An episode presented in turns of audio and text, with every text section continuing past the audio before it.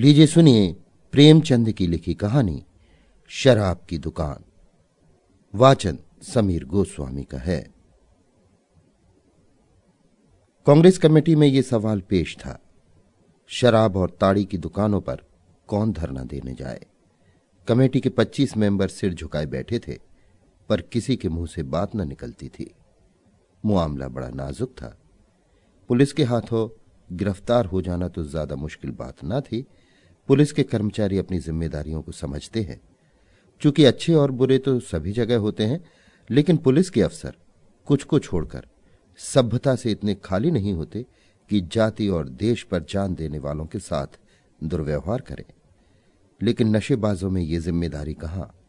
उनमें से तो अधिकांश ऐसे लोग होते हैं जिन्हें घुड़की, धमकी के सिवा और किसी शक्ति के सामने झुकने की आदत नहीं। मारपीट से नशा हिरन हो सकता है। पर शांतिवादियों के लिए तो वो दरवाज़ा बंद है। तब कौन इस ओखली में सिर दे? कौन पियक्कड़ों की गालियाँ खाए? बहुत संभव है कि वे हाथापाई कर बैठे। उनके हाथों पिटना किसे मंजूर हो सकता था? फिर पुलिस वाले भी बैठे तमाशा न देखेंगे। उन्हें और भी भड़काते रहेंगे। पुलिस की शह पाकर ये नशे के बंदे जो कुछ कर डाले, वो थोड़ा।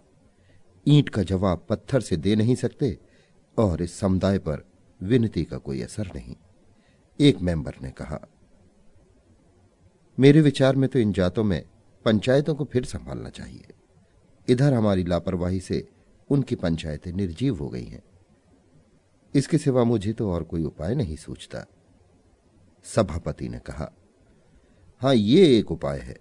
मैं इसे नोट किए लेता हूँ, पर धरना देना ज़रूरी है।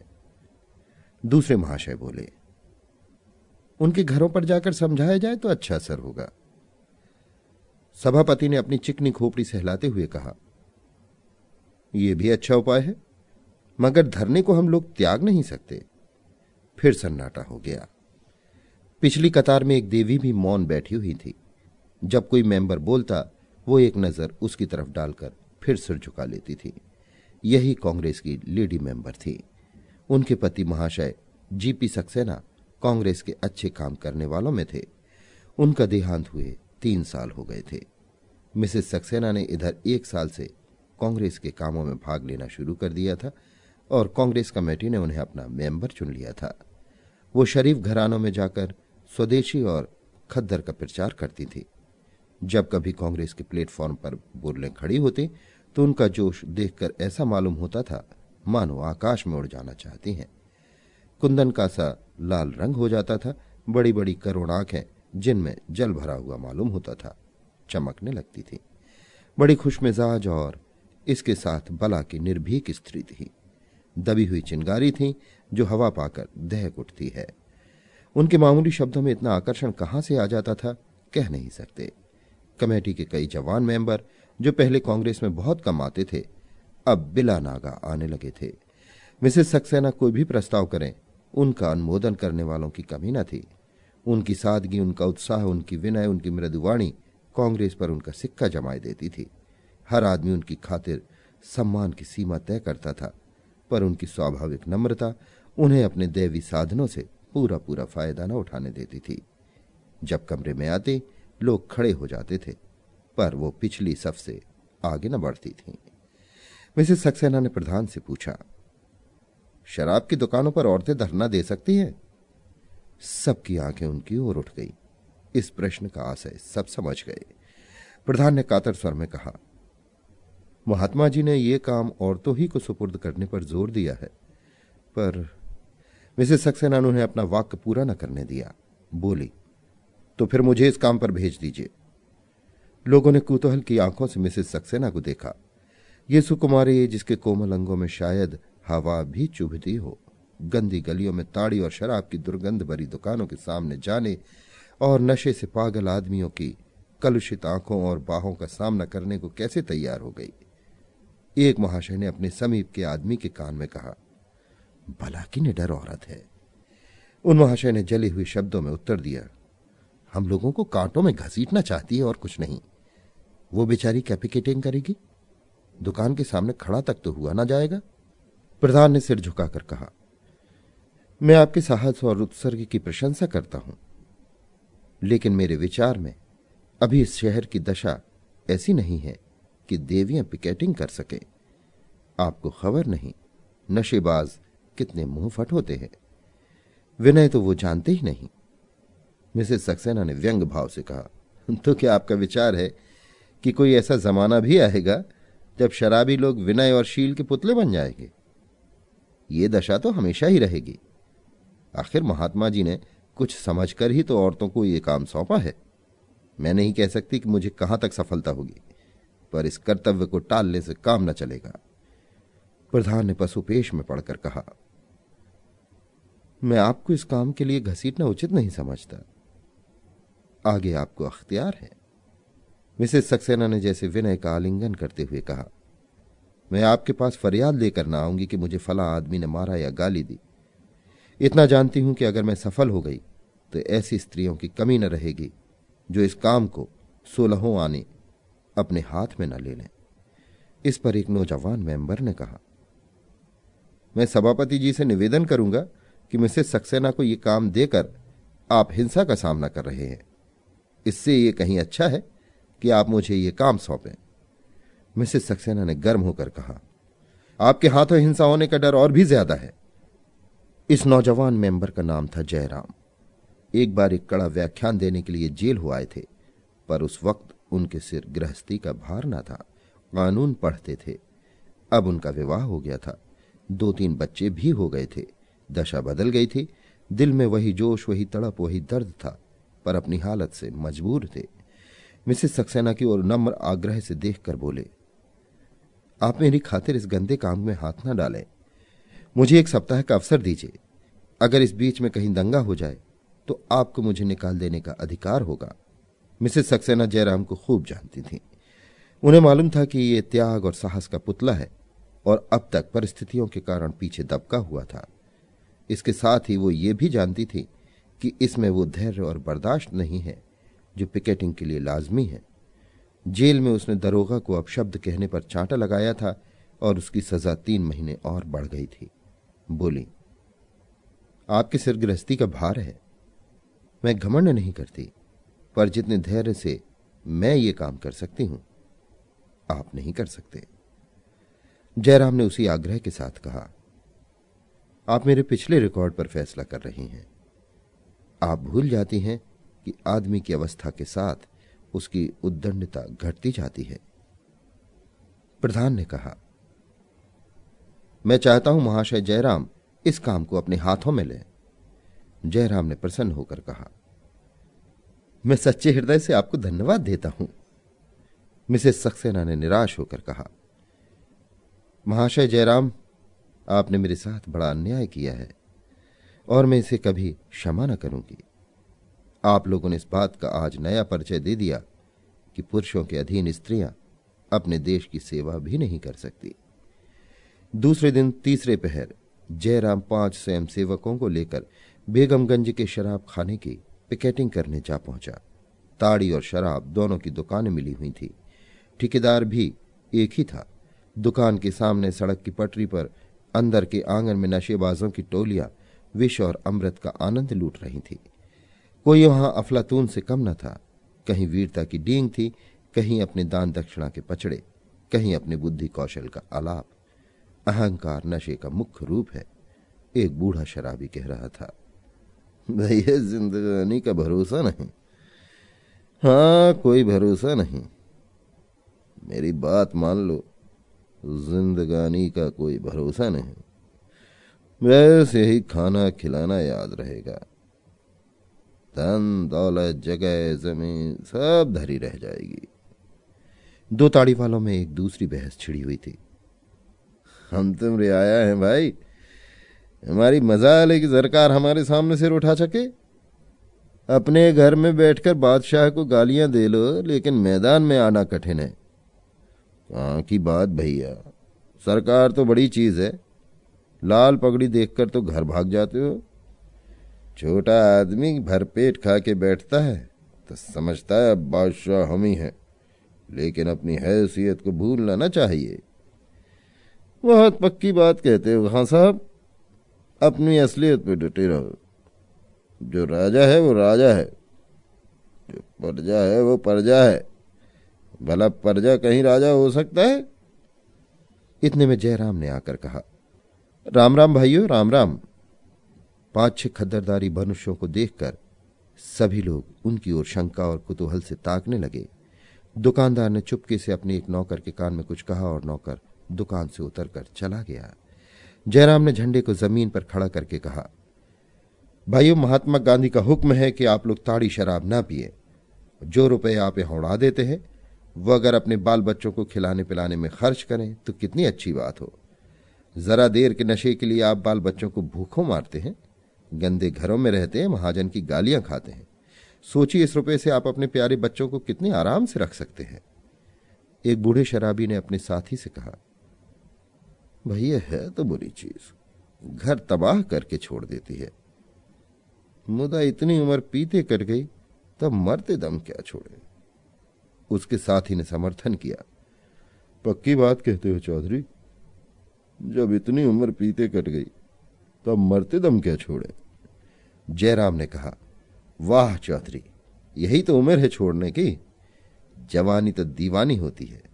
उस वक्त सब कुछ मुआफ है। चौधरी ने तो कोई जवाब न दिया, लेकिन उसके साथी ने, जो काला, मोटा बड़ी बड़ी मूछों वाला आदमी था, सरल आपत्ति के भाव से कहा, अगर पीना बुरा है तो अंग्रेज़ क्यों पीते हैं? जयराम वकील था, उससे बहस करना भीड़ के छत्ते को छेड़ना था। बोला, ये तुमने बहुत अच्छा सवाल पूछा भाई। अंग्रेज़ों के बाप दादा अभी डेढ़ दो सौ साल पहले लुटेरे थे। हमारे तुम्हारे बाप दादा ऋषि मुनि थे। लुटेरों की संतान पिए तो पीने दो। उनके पास न कोई धर्म है, न नीति। लेकिन ऋषियों की संतान उनकी नकल क्यों करे? हम और तुम उन महात्माओं की संतान हैं, जिन्होंने दुनिया को सिखाया, जिन्होंने दुनिया को आदमी बनाया। हम अपना धर्म छोड़ बैठे उसी का फल है कि आज हम गुलाम हैं। लेकिन अब हमने गुलामी की जंजीरों को तोड़ने का फैसला कर लिया है और एकाएक थानेदार और चार पाँच कांस्टेबल आ खड़े हुए। थानेदार ने चौधरी से पूछा, ये लोग तुमको धमका रहे हैं? चौधरी ने खड़े होकर कहा, नहीं हुजूर, ये तो हमें समझा रहे हैं। कैसे प्रेम से समझा रहे हैं कि वाह! थानेदार ने जयराम से कहा, अगर यहाँ फिसाद हो जाए तो आप जिम्मेदार होंगे। जयराम। मैं उस वक्त तक जिम्मेदार हूँ जब तक आप ना रहें। आपका मतलब है मैं फिसाद कराने आया हूँ। मैं ये नहीं कहता, लेकिन आप आए हैं तो अंग्रेज़ी साम्राज्य की अतुल शक्ति का परिचय ज़रूर ही दीजिएगा। जनता में उत्तेजना फैलेगी। तब आप पिल पड़ेंगे और दस बीस आदमियों को मार गिराएँगे। वही सब जगह होता है और यहाँ भी होगा। सब इंस्पेक्टर ने ओठ चबाकर कहा मैं आपसे कहता हूँ यहाँ से चले जाइए, वरना मुझे जाप्ते की कार्रवाई करनी पड़ेगी। जयराम ने अविचल भाव से कहा, और मैं कहता हूँ कि आप मुझे अपना काम करने दीजिए। मेरे बहुत से भाई यहाँ जमा हैं, और मुझे उनसे बातचीत करने का उतना ही हक है जितना आपको। इस वक्त तक सैकड़ों दर्शक जमा हो गए थे। दरोगा ने अफसरों से पूछे बगैर और कोई कार्रवाई करना उचित न समझा। अकड़ते हुए दुकान पर गए और कुर्सी पर पाँव रखकर बोले ये लोग तो मानने वाले नहीं हैं। दुकानदार ने गिड़गिड़ाकर कहा, हुजूर, मेरी तो बधिया बैठ जाएगी। दरोगा, दो चार गुंडों को बुलाकर भगा क्यों नहीं देते? मैं कुछ ना बोलूँगा। हाँ, जरा एक बोतल अच्छी सी भेज देना। कल ना जाने क्या भेज दिया, कुछ मज़ा ही नहीं आया। थानेदार चला गया तो चौधरी ने अपने साथी से कहा, थानेदार कितना बिगड़ रहा था। सरकार चाहती है कि हम लोग खूब शराब पिए और कोई हमें समझाने ना पाए। शराब का पैसा भी तो सरकार ही में जाता है। कल्लू ने दार्शनिक भाव से कहा, हर एक बहाने से पैसा खींचते हैं सब। चौधरी तो फिर क्या सलाह है? है तो बुरी चीज़। कल्लू, बहुत बुरी चीज़ है भैया। महात्मा जी का हुक्म है तो छोड़ ही देना चाहिए। चौधरी अच्छा तो ये लो, आज से अगर पिए तो दोगला। ये कहते हुए चौधरी ने बोतल ज़मीन पर पटक दी। आधी बोतल शराब ज़मीन पर बहकर सूख गई। जयराम को शायद ज़िंदगी में कभी इतनी खुशी न हुई थी। ज़ोर ज़ोर से तालियाँ बजाकर उछल पड़े। उसी वक्त दोनों ताड़ी पीने वालों ने भी महात्मा जी की जय पुकारी और अपनी हाड़ी ज़मीन पर पटक दी। एक स्वयं सेवक ने लपक कर फूलों की माला ली और चारों आदमियों के गले में डाल दी। सड़क की पटरी पर कई नशेबाज बैठे इन चारों आदमियों की तरफ़ उस दुर्बल भक्ति से ताक रहे थे, जो पुरुषार्थहीन मनुष्यों का लक्षण है। वहाँ एक भी ऐसा व्यक्ति न था, जो अंग्रेज़ों की मांस मदरा या ताड़ी को ज़िंदगी के लिए अनिवार्य समझता हो, और उसके बगैर ज़िंदगी की कल्पना भी न कर सके। सभी लोग नशे को दूषित समझते थे। केवल दुर्बलेंद्रिय होने के कारण नित्य आकर पी जाते थे। चौधरी जैसे घाघ पियक्कड़ को बोतल पटकते देखकर उनकी आँखें खुल गईं। एक मरियल दाढ़ी वाले आदमी ने आकर चौधरी की पीठ ठोकी। चौधरी ने उसे पीछे ढकेल कर कहा, पीठ क्यों ठोकते हो जी? जाकर अपनी बोतल पटक दो। दाढ़ी वाले ने कहा, आज और पी लेने दो चौधरी। अल्लाह जानता है कल से इधर भूल कर भी ना आऊँगा। चौधरी, जितनी बची हो उसके पैसे हमसे ले लो। घर जाकर बच्चों को मिठाई खिला देना। दाढ़ी वाले ने जाकर बोतल पटक दी और बोला लो, तुम भी क्या कहोगे? अब तो हुए खुश। चौधरी, अब तो न पियोगे कभी? दाढ़ी वाले ने कहा, अगर तुम न पियोगे तो मैं भी न पीऊँगा। जिस दिन तुमने पी, उसी दिन फिर शुरू कर दी। चौधरी की तत्परता ने दुराग्रह की जड़ें हिला दी। बाहर अभी पाँच छह आदमी और थे। वे सचेत निर्लजता से बैठे हुए अभी तक पीते जाते थे। जयराम ने उनके सामने जाकर कहा, भाइयों आपके पाँच भाइयों ने अभी आपके सामने अपनी अपनी बोतल पटक दी। क्या आप उन लोगों को बाजी जीत ले जाने देंगे? एक ठिग काले आदमी ने, जो किसी अंग्रेज़ का खानसामा मालूम होता था, लाल लाल आँखें निकाल कर कहा, हम पीते हैं तुमसे मतलब तुमसे भीख मांगने तो नहीं जाते। जयराम ने समझ लिया, अब बाजी मार ली। गुमराह आदमी जब विवाद करने पर उतर आए तो समझ लो, वो रास्ते पर आ जाएगा। चुप्पाएब वो चिकना घड़ा है जिस पर किसी बात का असर नहीं होता। जयराम ने कहा, अगर मैं अपने घर में आग लगाऊँ तो क्या उसे देखकर आप मेरा हाथ न पकड़ लेंगे? मुझे तो इसमें रत्ती भर संदेह नहीं कि आप मेरा हाथ ही न पकड़ लेंगे, बल्कि मुझे वहाँ से ज़बरदस्ती खींच ले जाएँगे।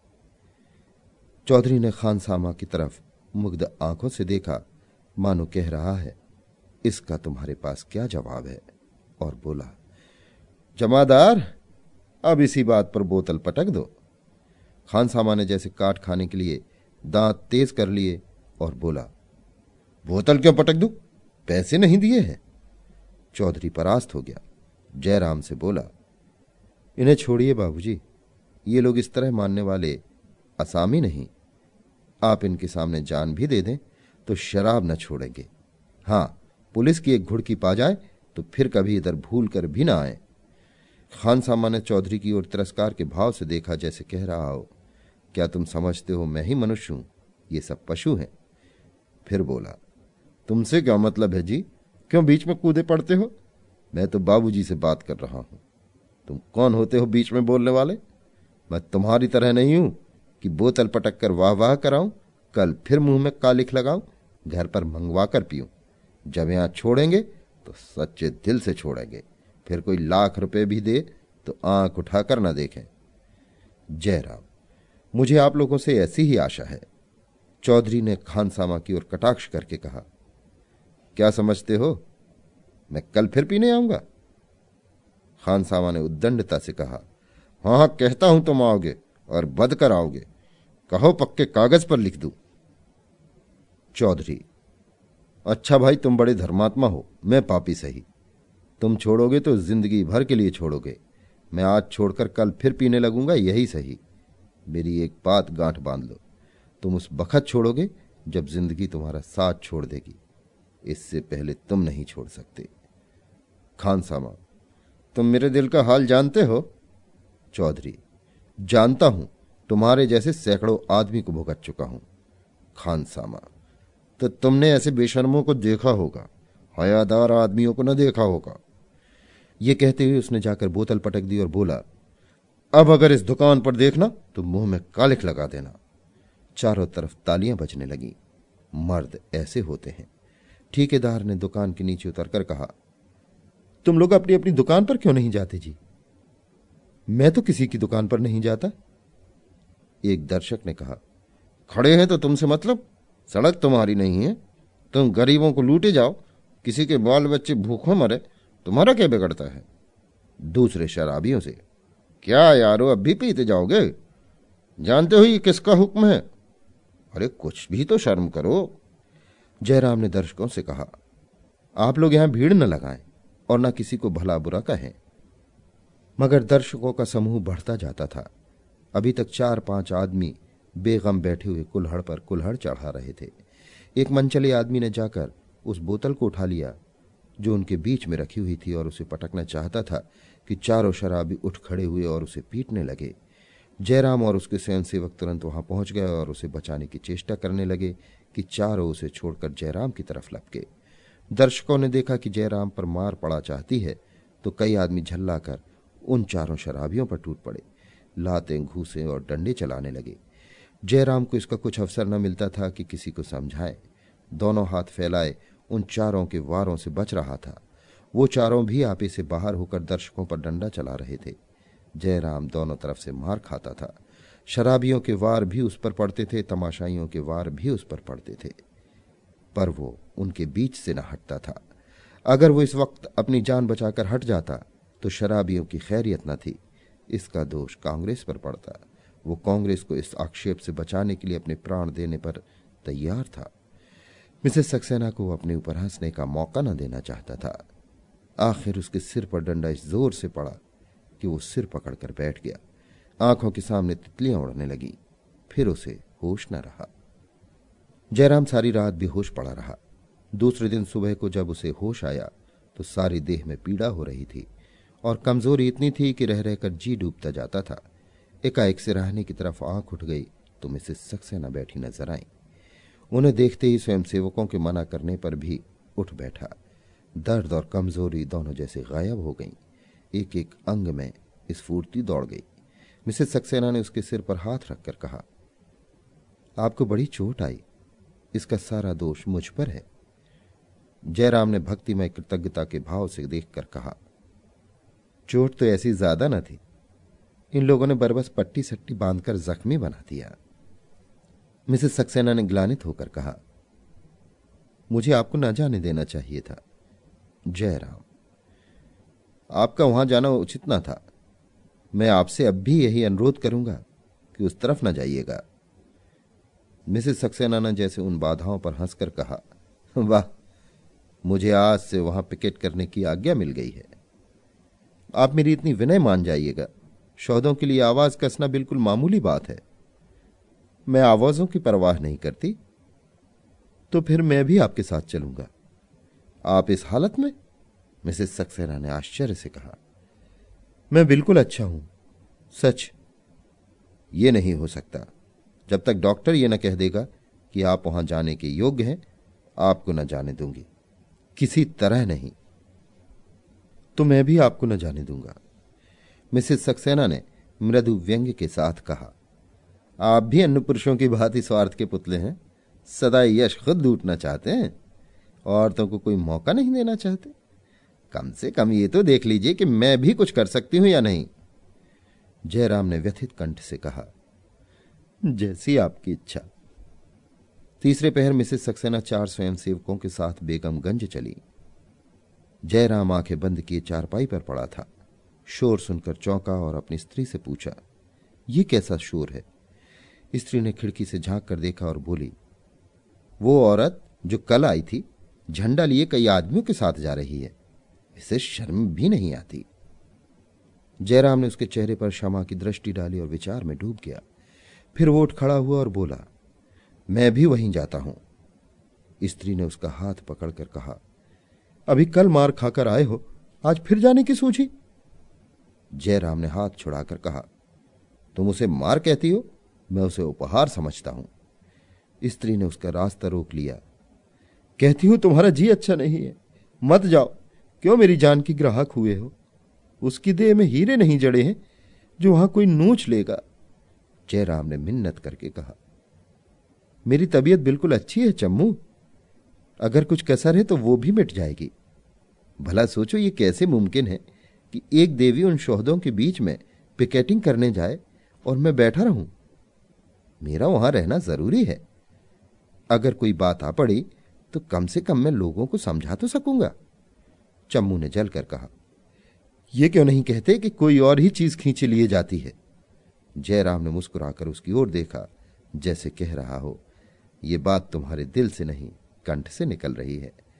और कतरा कर निकल गया।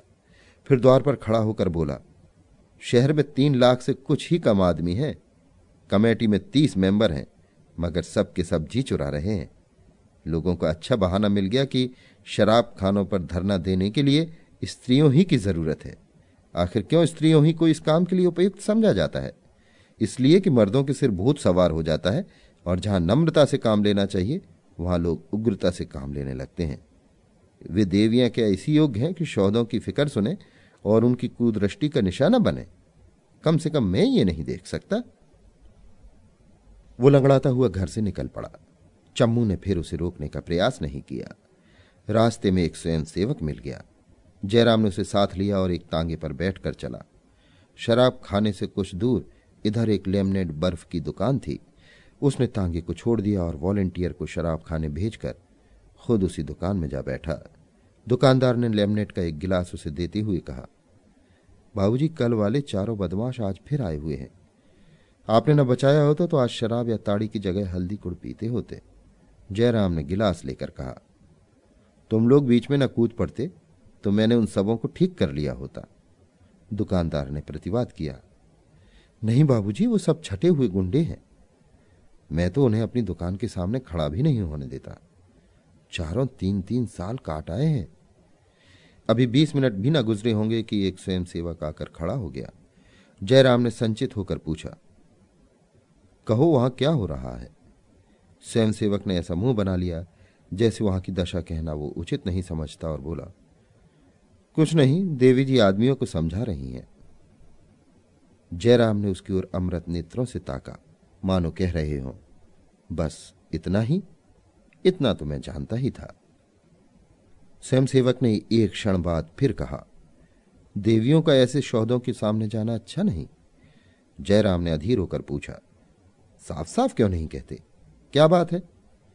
स्वयंसेवक डरते डरते बोला, सबके सब उनसे दिल लगी कर रहे हैं।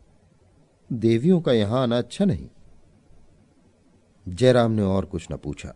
डंडा उठाया और लाल लाल आँखें निकाले, बिजली की तरह कौंध कर शराब खाने के सामने जा पहुँचा और मिसेस सक्सेना का हाथ पकड़कर पीछे हटाता हुआ शराबियों से बोला, अगर तुम लोगों ने देवियों के साथ जरा भी गुस्ताखी की तो तुम्हारे हक में अच्छा ना होगा।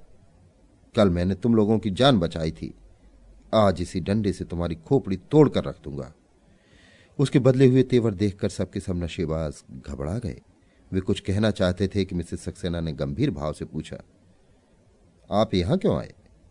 मैंने तो आपसे कहा था, अपनी जगह से नहीं लिएगा मैंने तो आपसे मदद न मांगी थी। जयराम ने लज्जित होकर कहा, मैं इस नियत से नहीं आया था। एक ज़रूरत से इधर आ निकला था। ये जमाव देखकर आ गया। मेरे ख्याल में आप यहाँ से चलें।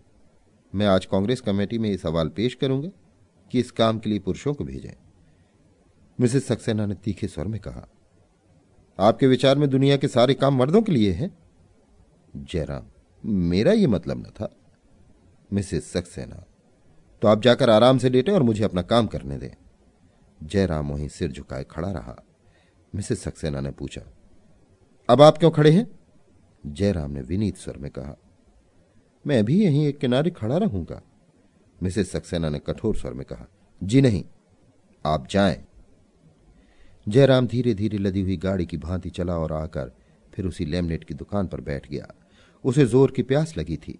उसने एक गिलास शरबत बनवाया और सामने मेज पर रखकर विचार में डूब गया, मगर आँखें और कान उसी तरफ़ लगे हुए थे। जब कोई आदमी दुकान पर आता, वो चौंक कर उसकी तरफ़ ताकने लगता। वहाँ कोई नई बात तो नहीं हो गई। कोई आध घंटे बाद वही स्वयंसेवक फिर डरा हुआ सा आकर खड़ा हो गया। जयराम ने उदासीन बनने की चेष्टा करके पूछा, वहाँ क्या हो रहा है जी? स्वयं सेवक ने कानों पर हाथ रखकर कहा, मैं कुछ नहीं जानता बाबूजी, मुझसे कुछ ना पूछिए। जयराम ने एक साथ ही नम्र और कठोर होकर पूछा, फिर कोई छेड़छाड़ हुई? स्वयं सेवक जी नहीं, कोई छेड़छाड़ नहीं हुई। एक आदमी ने देवी जी को धक्का दे दिया। वे गिर पड़ी। जयराम निस्पंद बैठा रहा, पर उसके अंतराल में भूकंप सा मचा हुआ था। बोला, उनके साथ के स्वयंसेवक क्या कर रहे हैं? खड़े हैं। देवी जी उन्हें बोलने ही नहीं देती। तो क्या बड़े ज़ोर से धक्का दिया? जी हाँ, गिर पड़ी। घुटने में चोट आ गई। वे आदमी साथ पी रहे थे। जब एक बोतल उड़ गई तो उनमें से एक आदमी दूसरी बोतल लेने चला। देवी जी ने रास्ता रोक लिया। बस, उसने धक्का दे दिया। वही जो काला मोटा सा आदमी है, कल वाले चारों आदमियों की शरारत है। जयराम उन्माद की दशा में वहाँ से उठा और दौड़ता हुआ शराब खाने के सामने आया। मिसेस सक्सेना सिर पकड़े ज़मीन पर बैठी हुई थी और वो काला मोटा आदमी दुकान के कटघरे के सामने खड़ा था। पचासों आदमी जमा थे। जयराम ने उसे देखते ही लपक कर उसकी गर्दन पकड़ ली और इतनी ज़ोर से दबाई कि उसकी आँखें बाहर निकल आईं। मालूम होता था उसके हाथ फौलाद के हो गए हैं। सहसा मिसेस सक्सेना ने आकर उसका फौलादी हाथ पकड़ लिया और भवें सिकोड़ कर बोली, छोड़ दो इसकी गर्दन। क्या इसकी जान ले लोगे?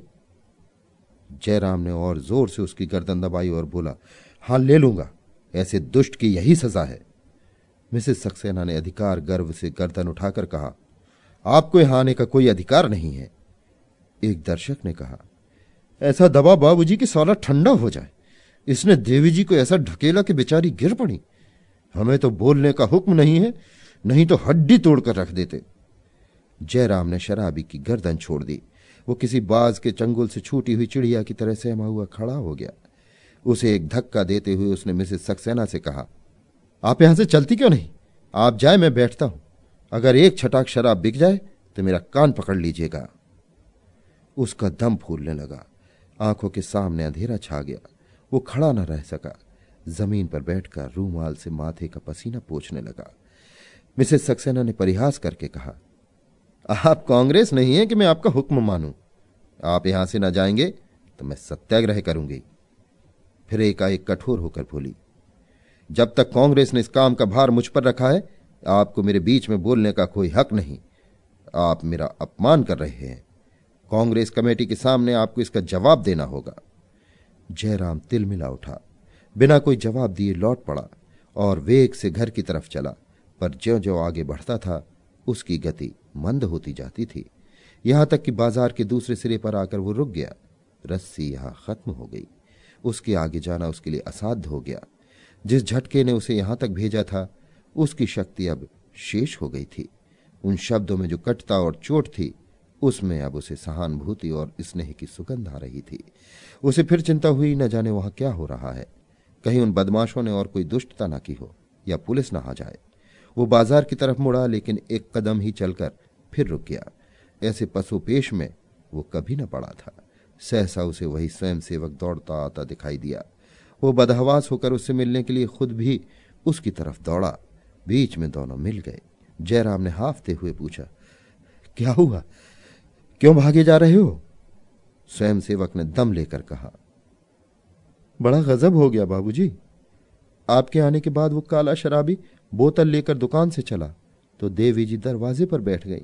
वो बार बार देवी जी को हटाकर निकलना चाहता है, पर वो फिर आकर बैठ जाती है। धक्कम धक्के में उसके कुछ कपड़े फट गए हैं और कुछ चोट भी। अभी बात पूरी ना हुई थी कि जयराम शराब खाने की तरफ़ दौड़ा। जयराम शराब खाने के सामने पहुँचा तो देखा मिसेस सक्सेना के चारों स्वयंसेवक दुकान के सामने लेटे हुए हैं और मिसेस सक्सेना एक किनारे पर सिर झुकाए खड़ी हैं। जयराम ने डरते डरते उनके चेहरे पर निगाह डाली। आंचल पर रक्त की बूंदें दिखाई दी। उसे फिर कुछ सुध न रही। खून की वो चिंगारियाँ जैसे उसके रोम रोम में समा गई। उसका खून खोलने लगा। मानो उसके सिर खून सवार हो गया हो। वो उन चारों शराबियों पर टूट पड़ा और पूरे ज़ोर के साथ लकड़ी चलाने लगा। एक एक बूंद की जगह वो एक एक घड़ा खून बहा देना चाहता था। खून उसे कभी इतना प्यारा न था। खून में इतनी उत्तेजना है, इसकी उसे खबर न थी। वो पूरी ज़ोर से लकड़ी चला रहा था। मिसेस सक्सेना कब आकर उसके सामने खड़ी हो गई, उसे कुछ पता न चला। अब वो ज़मीन पर गिर पड़ी। तब उसे जैसे होश आ गया हो। उसने लकड़ी फेंक दी और वहीं निश्चल निस्पंद खड़ा हो गया। मानो उसका रक्त प्रवाह रुक गया है। चारों स्वयं सेवकों ने दौड़कर मिसेस सक्सेना को पंखा झलना शुरू किया। दुकानदार ठंडा पानी लेकर दौड़ा। एक दर्शक डॉक्टर को बुलाने भागा, पर जयराम वहीं बेजान खड़ा था, जैसे स्वयं अपने तिरस्कार भाव का पुतला बन गया हो। अगर इस वक्त कोई उसके दोनों हाथ काट डालता, कोई उसकी आँखें लाल लोहे से फोड़ देता, तब भी वो चूना करता। फिर वहीं सड़क पर बैठकर उसने अपने लज्जित, तिरस्कृत, पराजित मस्तक को भूमि पर पटक दिया और बेहोश हो गया। उसी वक्त उस काले मोटे शराबी ने बोतल ज़मीन पर पटक दी और उसके सिर पर ठंडा पानी डालने लगा। एक शराबी ने लैसेंसदार से कहा, तुम्हारा रोज़गार अन्य लोगों की जान लेकर रहेगा। अब तो अभी दूसरा ही दिन है। लाइसेंसदार ने कहा, कल से मेरा इस्तीफा है। अब स्वदेशी कपड़े का रोज़गार करूँगा, जिसमें जस भी है और उपकार भी। शराबी ने कहा, घाटा तो बहुत रहेगा, दुकानदार ने किस्मत ठोक कर कहा। घाटा नफा तो जिंदगानी के साथ है। अभी आप सुन रहे थे प्रेमचंद की लिखी कहानी, शराब की दुकान, वाचन समीर गोस्वामी का था।